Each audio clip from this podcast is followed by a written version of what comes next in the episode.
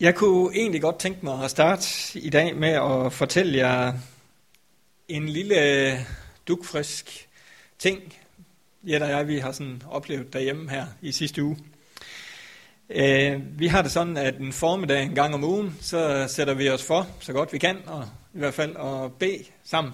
Bede sammen for menigheden og bede sammen for, hvad nu der rører sig rundt om os sådan i menighedssammenhæng. Det gjorde vi også her i sidste uge. Øh, og vi øh, har haft sådan mange gange, når vi har gjort det, at vi har bedt for de mennesker, som endnu ikke var en del af kirken. Endnu ikke var kommet ind i kirken og bedt for, at mennesker, der ikke kendte kirken endnu, de måtte komme til at kende kirken. Og det her, det gjorde vi sådan om formiddagen. Og så dengang klokken den var lige over middag, så lå der en besked på min telefon, at der var en, der gerne ville, at jeg ringede til vedkommende. Og så var det en, der sagde, jeg vil faktisk rigtig gerne komme i jeres kirke. Og som hun udtrykte det, jeg har sådan en beskeden tro, og den har altså brug for et sted at komme. Og jeg tænkte bare, det var simpelthen så vildt. Vi har lige siddet der og bedt ind i præcis det, der så skete. Og øh, dengang jeg har snakket lidt med hende, så siger hun, jeg tror faktisk, jeg tager min veninde med. og det var da vildt. Det synes jeg var... Så øh, hvis der dukker en op i næste søndag, I ikke har set før, så er det set hende. Så Gud, han, øh, han gør noget, når vi beder. Det er ikke bare ord ude i luften. Det er, jeg synes, det er så fantastisk at blive bekræftet igen og igen. I dag så skal jeg læse fra Johannes evangeliet kapitel 1 og vers 1-14. Øh, det er ikke helt jul endnu, men det her det er sådan en, det er jo ikke et juleevangelium, men det er jo et juleevangelium alligevel. Næsten, ja.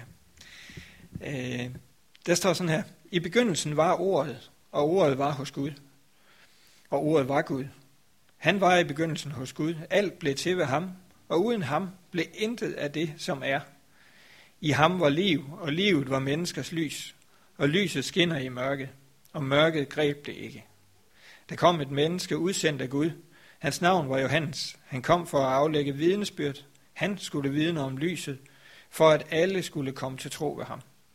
Selv var han ikke lyset, men han skulle vidne om lyset. Lyset, det sande lys, som oplyser et hvert menneske, var ved at komme til verden. Han var i verden, og verden var blevet til ved ham. Og verden kendte ham ikke.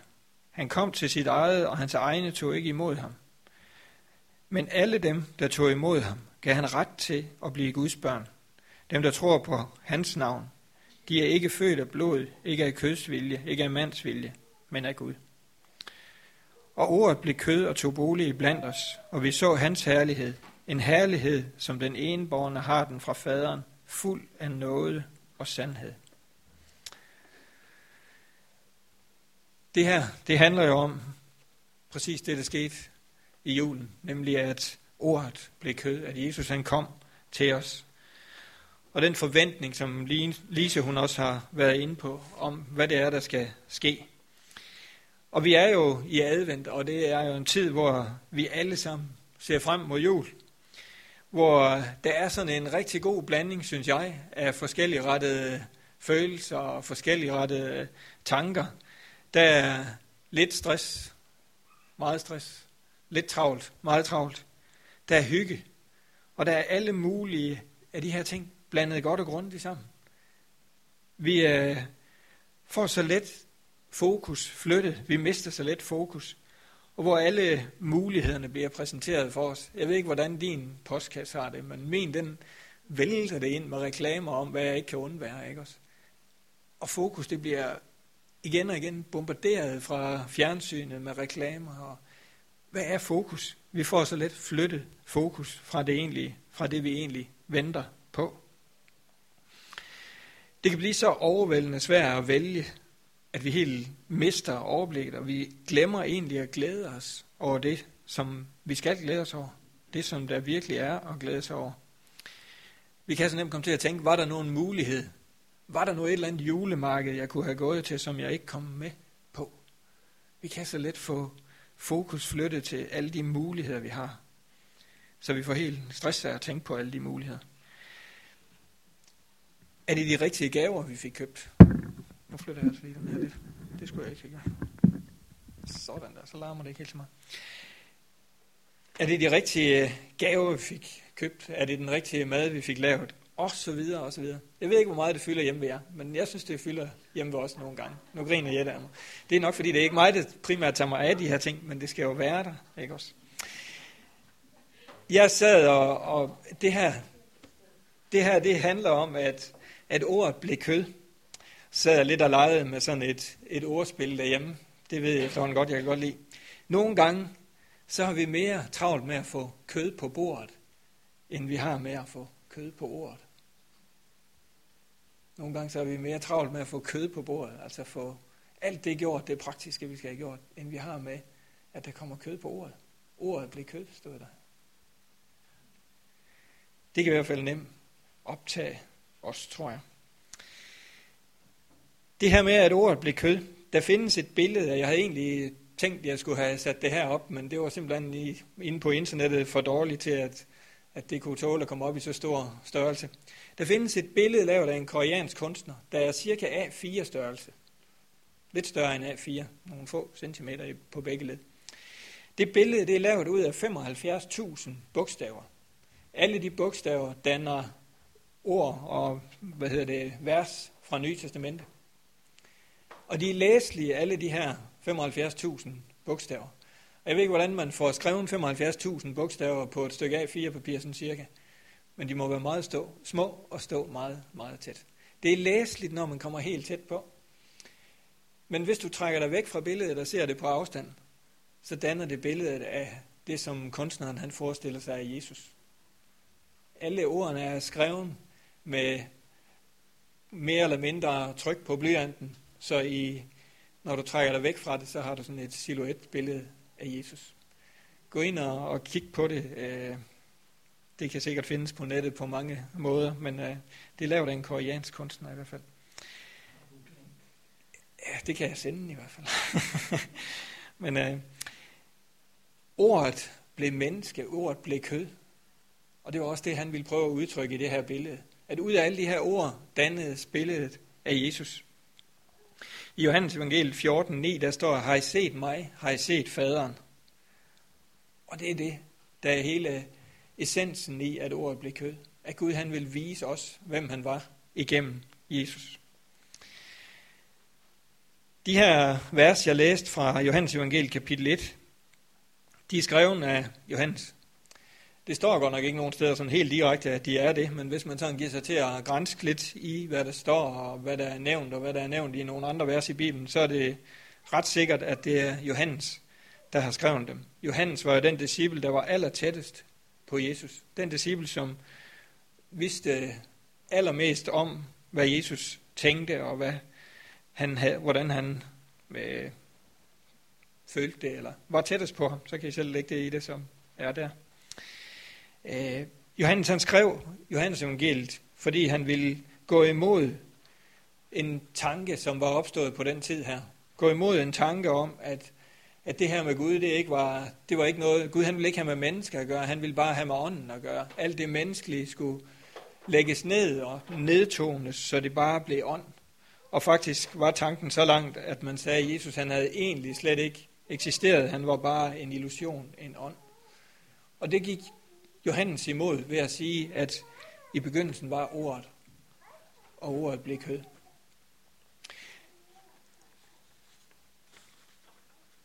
Og så skriver Johannes også i de her vers, at ordet var med i skabelsen. Og det ved jeg ikke, om du har, har tænkt over. At ordet, som jo så er Jesus, var med i skabelsen. Det lille barn, som blev født i krybben, var med i skabelsen. Det synes jeg egentlig er en, en fantastisk tanke og en tanke, der tager lidt af det baby fra Jesus og gør ham til verdens skaber. Det siger også noget om, at han kom til det, han havde skabt. Han kom til sit eget, står der også i de her vers. Han var med i skabelsen. Han kom til sit eget. Og vores eget, hvis vi tænker som vores børn, så kom han til det ud af kærlighed. Det er jo også det, vi vil gøre. Hvis vi kan se vores børn vores eget har brug for hjælp, så vil vi også komme til dem. Og det var ud af præcis den samme tanke, at Jesus han kom til os. Ud af den der kærlighed til sit skaberværk. Til, den, til os mennesker, som han havde skabt. Ordet var med i skabelsen. Og hvad er et ord? Ja, ord er jo mange ting. Men ord, det er det, vi bruger til at kommunikere med. Det er det, vi bruger til at fortælle hinanden noget om et eller andet med. Øh, og det var også det, Jesus han kom for. Han kom for at fortælle os, hvem Gud var. Så det giver god mening, når Johannes han siger, ordet kom. Ordet, det som skulle kommunikere, hvem Gud var. Faktisk giver det også rigtig god mening, når Johannes han bruger det her billede af Jesus med ordet. Fordi han skulle tale ind i både jødernes sammenhæng og ind i hedningerne, grækernes sammenhæng på det her tidspunkt. Og for begge parter var ordet en helt afgørende ting. Øh, for jøderne, så skabte Gud verden ved sit ord. Så giver det jo mening, at ordet blev kød og kom til os. Jøderne forstod umiddelbart, hvad ordet betød, når Johannes han brugte det billede. Grækerne havde en tanke om, at ordet var guddommelig fornuft. Det kunne jeg ikke lade være med hele smile Hvis alle vores ord var guddommelig fornuft. det må vi nok erkende, det er de ikke. Og det var de nok heller ikke for grækerne. Men det var i hvert fald den tanke, de havde. At ud af alle ordene, ud af alle tankerne, så opstod en guddommelig fornuft. Så siger Johannes ind i den her sammenhæng, ordet blev kød. Al den her fornuft, al den her guddommelige fornuft, blev omsat i et menneske, som skulle vise, hvem Gud var. Det er jo genialt af Johannes. Det er jo genialt af, af Gud at tænke, at det er det, der skal ske, for at få både jøderne og grækerne, dem der ikke troede, i tale. Han tog bolig i blandt os, og han blev et menneske, og han gav afkald, står der. Øh, og nu øh, har jeg sådan set tænkt, at jeg skulle bruge en historie, Søren Kierkegaard, han har skrevet. Og jeg sad godt nok op på skolen heroppe, for Joachim går på friskolen til adventsfest, og blev sådan mere og mere, ah, fordi hende, der holdt talen deroppe, hun brugte lige den historie. Ren tyveri, tænkte jeg. Så på friskolen. Øh, jeg bruger den lige alligevel, fordi vi var der jo ikke alle sammen. Det er beroligende. Jeg vidste jo, at nogen af vores familie kom i den. Ja, ikke. Søren Kierkegaard har en historie om øh, en prins, der bliver forelsket i en fattig pige. Og han øh, rider igennem byen nogle gange, hvor pigen hun er, og bliver bare mere og mere sikker på, at det er, det er pigen for ham. Og hvordan skal han nu få fat i den her pige? Og han tænker, at han kunne jo bare beordre hende til at komme op til hoffet og give hende noget fint tøj på og sige til hende, du skal gifte dig med mig. Det var egentlig i hans magt at gøre det. Det var egentlig det, han, han kunne. Men så tænkte han, så er jeg jo ikke sikker på, at hun elsker mig. Så er jeg jo ikke sikker på, at hun tager mig for det, jeg er, og for den, jeg er. Så han laver en ny plan. Han beslutter sig for at øh, ride ud, lægge alt sit kongelige af sig, tage gammelt tøj på, og gå ind i byen, hvor hun bor, og blive en af dem, som bor i byen, og så møde hende på lige fod med der, hvor hun var. Og så måtte han jo håbe på, at han kunne få hende til at forelske sig i sig. Det lykkedes for ham, og han øh, kan tage hende for det, hun er, og tage hende med til kongeslottet. Og den her historie, den siger noget om, hvad det var, Jesus han også gjorde for os. For det var præcis det, han gjorde. Han gav afkald på kappen, alt det han kom fra, for at møde os der, hvor vi er, så vi kan være, så han kunne være sikker på at blive mødt på den ægte vis. Han beordrede os ikke bare i himlen, pegede os ud og sagde, nej, han stolede på, at han kunne få os til at forelske os i ham, hvis vi sådan skal blive i billedet. De her vers, vi er, vi er inde omkring, om at Gud han kom og blev menneske imellem os. De er jo sådan hævet lidt op i, i ørneperspektiv. Jeg ved ikke, hvordan du har det, når jeg nu læst øh, bare det første vers her. I begyndelsen var ordet, og ordet var hos Gud, og ordet var Gud. Man kan næsten ikke rumme så meget på én gang. Man kan næsten ikke få sat sammenhæng i det på én gang. Johannes evangeliet der er givet, eller Johannes, der skrev evangeliet, er sådan betegnet nogle gange som ørnen ørnen, som flyver deroppe og har det store perspektiv i forhold til de andre evangelier i Bibelen, så er han den, der sætter det store perspektiv på. Øhm, og det, det kan jeg egentlig godt lide. Kom lige derop over, hvor vi nogle gange kan blive så optaget af sylten og julestein og alt det der. Øhm, ørnen har faktisk den egenskab, som jeg har læst mig til, som det eneste, den eneste skabning, det eneste dyr i verden, der kan tåle at kigge direkte op mod solen, uden at blive blændet. Så hvis ørnen flyver op mod solen, så kan den flyve direkte op mod solen, uden at blive blændet. Og det tænkte jeg, det er jo det Johannes han, han kan. Han kan se op imod Gud, uden at blive blændet. Han kan se, hvad det er så, der stråler fra Gud af. Og så synes jeg, det er jo fantastisk, at Johannes bliver benævnt som ørnen. Den, der har det store overblik, og som kan tåle at kigge på Gud, uden at blive blændet. Øh, og det giver mig sådan en, en tillid til, at det Johannes han så. Og hvis vi så også kigger om i Johannes åbenbaring, så er det jo, så er det jo fantastisk, det han har fået lov til at se. Hvis nu vi skal gøre det her en lille smule mere, øh, hvad betyder det så egentlig, at Jesus han kom til jorden og blev kød? Hvad betyder det, at han valgte at tage tjenerskikkelse på, som vi også lige sang her? Hvis vi prøver at bladre om i Filipperbrevet kapitel 2 og vers 4 til 8, tror jeg, øh, så står der faktisk noget, som går rigtig godt i tråd med det her. Skal jeg bare lige finde tilbage her, hvor det står. Filipperbrevet kapitel 2 og vers 4 til 8. Der står sådan her. Øh, tænk ikke hver især på jeres eget, men tænk alle også på de andres vel. I skal have det sind over for hinanden, som var i Kristus Jesus. Han, som havde Guds skikkelse, regnede det ikke for et rov at være lige med Gud, men gav afkald på det, tog en tjener skikkelse på og blev mennesker lige. Og, han, og da han var trådt frem som et menneske, ydmygede han sig og blev lydig ind til døden, ja døden på et kors. Det var det, det betød for Jesus at tage tjenerskikkelse på. Han valgte at blive menneske, som du og jeg.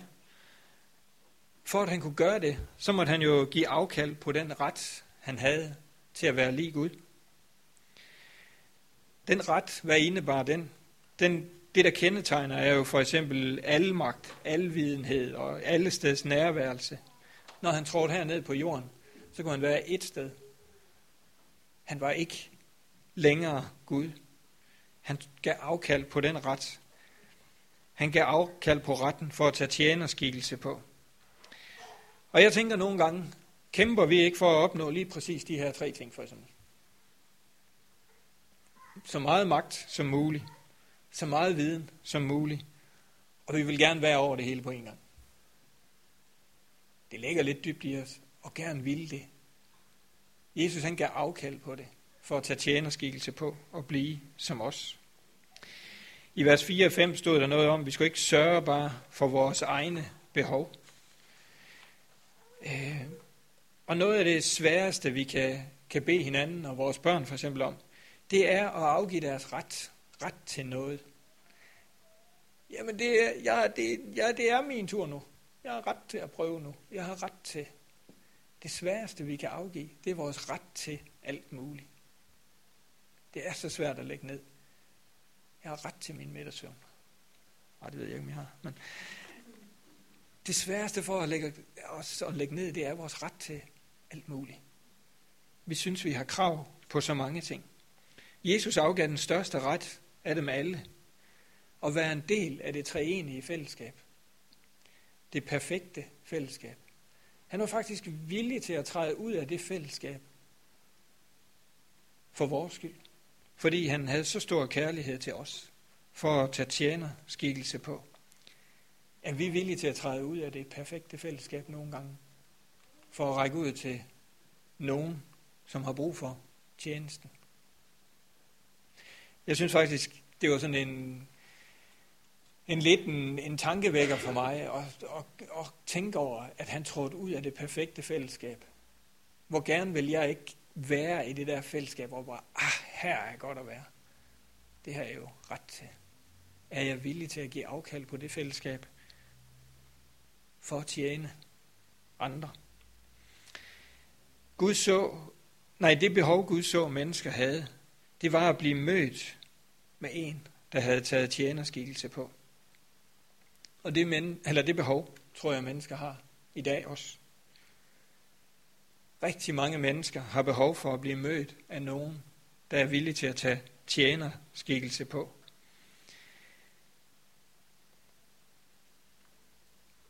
Genkender vi så Jesus, når han kommer og møder os som den tjener?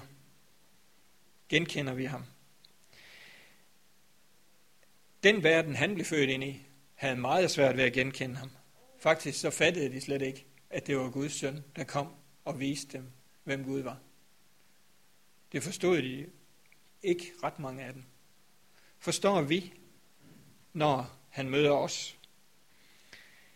Han blev ikke født ind i verden med pomp og pragt, og måske var det derfor, at de havde så svært ved at genkende ham. Måske var det præcis det, der gjorde, at det var så svært at genkende ham. Genkender du Jesus? Genkender du ham, når han kommer til dig, og det ikke er i pomp og pragt? Men når det bare er på den måde, han også kom til jorden, igennem det ringeste, det laveste, født i en stald, født af en kvinde, som ikke var gift, uden noget som helst, kom han ind i verden og forandrede verden. Sådan tror jeg også, han kommer til dig og mig. Lige så enkelt, lige så glansløst, men lige så stærkt og lige så ægte. Men genkender vi det? Tager vi imod det lille ord, som bliver givet til os af en eller anden, og så lad det gro og vokse, fordi det var et ord fra Gud til dig. Tager vi imod den lille hånd, vi bliver givet, den lille tjeneste, vi bliver givet, og ser den som Guds hilsen til dig og mig. Som Guds måde at blive menneske på jord. Og er vi selv det lille ord, kunne vi så også tage fat i. Jesus han voksede frem fra at være det lille barn i krybben til at være verdens frelser. Til at være den, som overvandt døden. Til at være den, som har revolutioneret hele verden har sat standarden for rigtig, rigtig, rigtig mange ting. Hvis man sådan begynder at tænke over, hvad er samfundet i dag, er præget af Guds ord, så er der faktisk rigtig meget, der er det. Det lille barn voksede fra noget, som ingen tog notits af, til at blive verdensfrelser. Og hvordan bliver det ord så til liv i dag? Hvordan bliver ordet til kød i dag? Det blev det igennem Jesus. Men hvordan bliver det det i dag? Jeg tror, det gør det, når Guds ord bliver pakket ind. Vi plejer at sige, at vi skal pakke Guds ord ud. Men jeg tror, det bliver til liv, når Guds ord bliver pakket ind. Pakket ind i dig og al din sårbarhed og al min utilstrækkelighed. Og med alt det, det medfører. Når Guds ord bliver pakket ind i det, så kan Gud komme til at udtrykke sin kærlighed til det, han har skabt. Præcis som han gav det menneskelige skikkelse af Jesus, så ønsker han også at give ordet menneskelig skikkelse i dig og mig.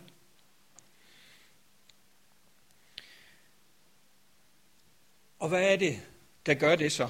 Hvordan får ordet menneskelig skikkelse i dag?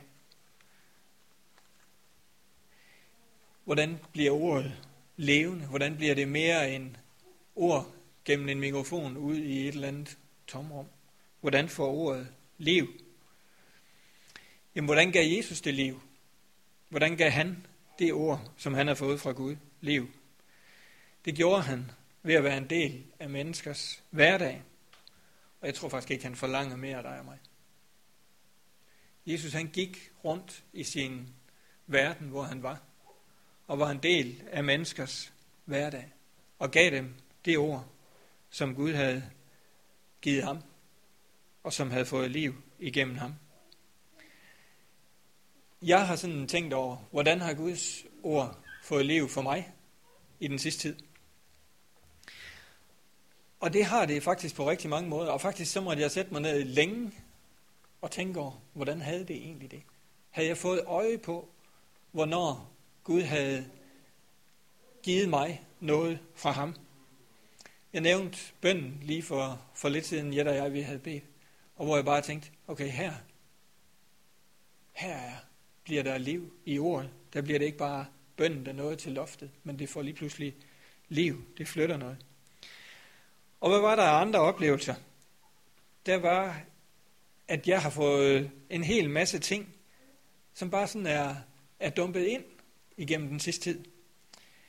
Jeg har fået muligheden for at mm, tjene lige lidt flere penge, end dem jeg egentlig havde regnet med, at kunne tjene. Og det har faktisk været rigtig godt. Der er kommet nogle mail ind i min mailbox på computeren, som har været utrolig opmuntrende og har været rigtig dejligt at læse. Der er kommet en invitation, invitationen til kaffen, til et eller andet snak. Der er kommet en gammel trailer. Jeg havde gået og tænkt over, når jeg flyttede herned, så kunne jeg ikke låne min svigerfars trailer længere. Det var faktisk lidt træls. Ja, det kunne jeg godt, men det var langt til Grænsted at hente den for at køre her i hvert fald. Ikke? Jeg kunne have købt den, ja. Men jeg fik en, Vogns. jeg fik en. Så var der lige pludselig en printer, der stod af. Så dumpede der en printer ind ad døren. Så var der lige pludselig en computer, der stod af. Så kom der en mand og lavede den. Sådan synes jeg, der er så mange ting, når jeg sådan tænker tilbage, og så tænker, hov, kan jeg vide, at er det her ordet, det bliver liv? Er det her, Gud han bruger nogle andre mennesker til at give hans velsignelse ben at gå på? Og det blev faktisk sådan lidt en, en lille hobby for mig at sidde og tænke efter. Hov, kan jeg vide, om jeg har overset dig Gud et eller andet sted? Er der noget, jeg ikke lige har fået med mig? Det var faktisk spændende at tænke over. Prøv lige at tænke bare nogle uger tilbage og tænk over, er du blevet mødt af noget, som kunne være Guds tale til dig? Som kunne være der, hvor Gud han var din tjener. Vi kan sige det modsatte af, at når vi pakker ordet ind i vores skrøbelighed, det er, at når ordet får lov til at pakke os ind. Når ordet får lov til at pakke os ind, hvad er det så, der sker? Ja, når vi bliver pakket ind i ord, så bliver vi usårlige og uindtagelige fæstninger, som bare forsvarer os. Hvor vi bare skyder rettroenhed af. Hvor vi bare skyder åndelighed af og glemmer, at det er ordet er pakket ind i mig, i stedet for at jeg er pakket ind i ordet. Det var det, loven gjorde, kan man sige.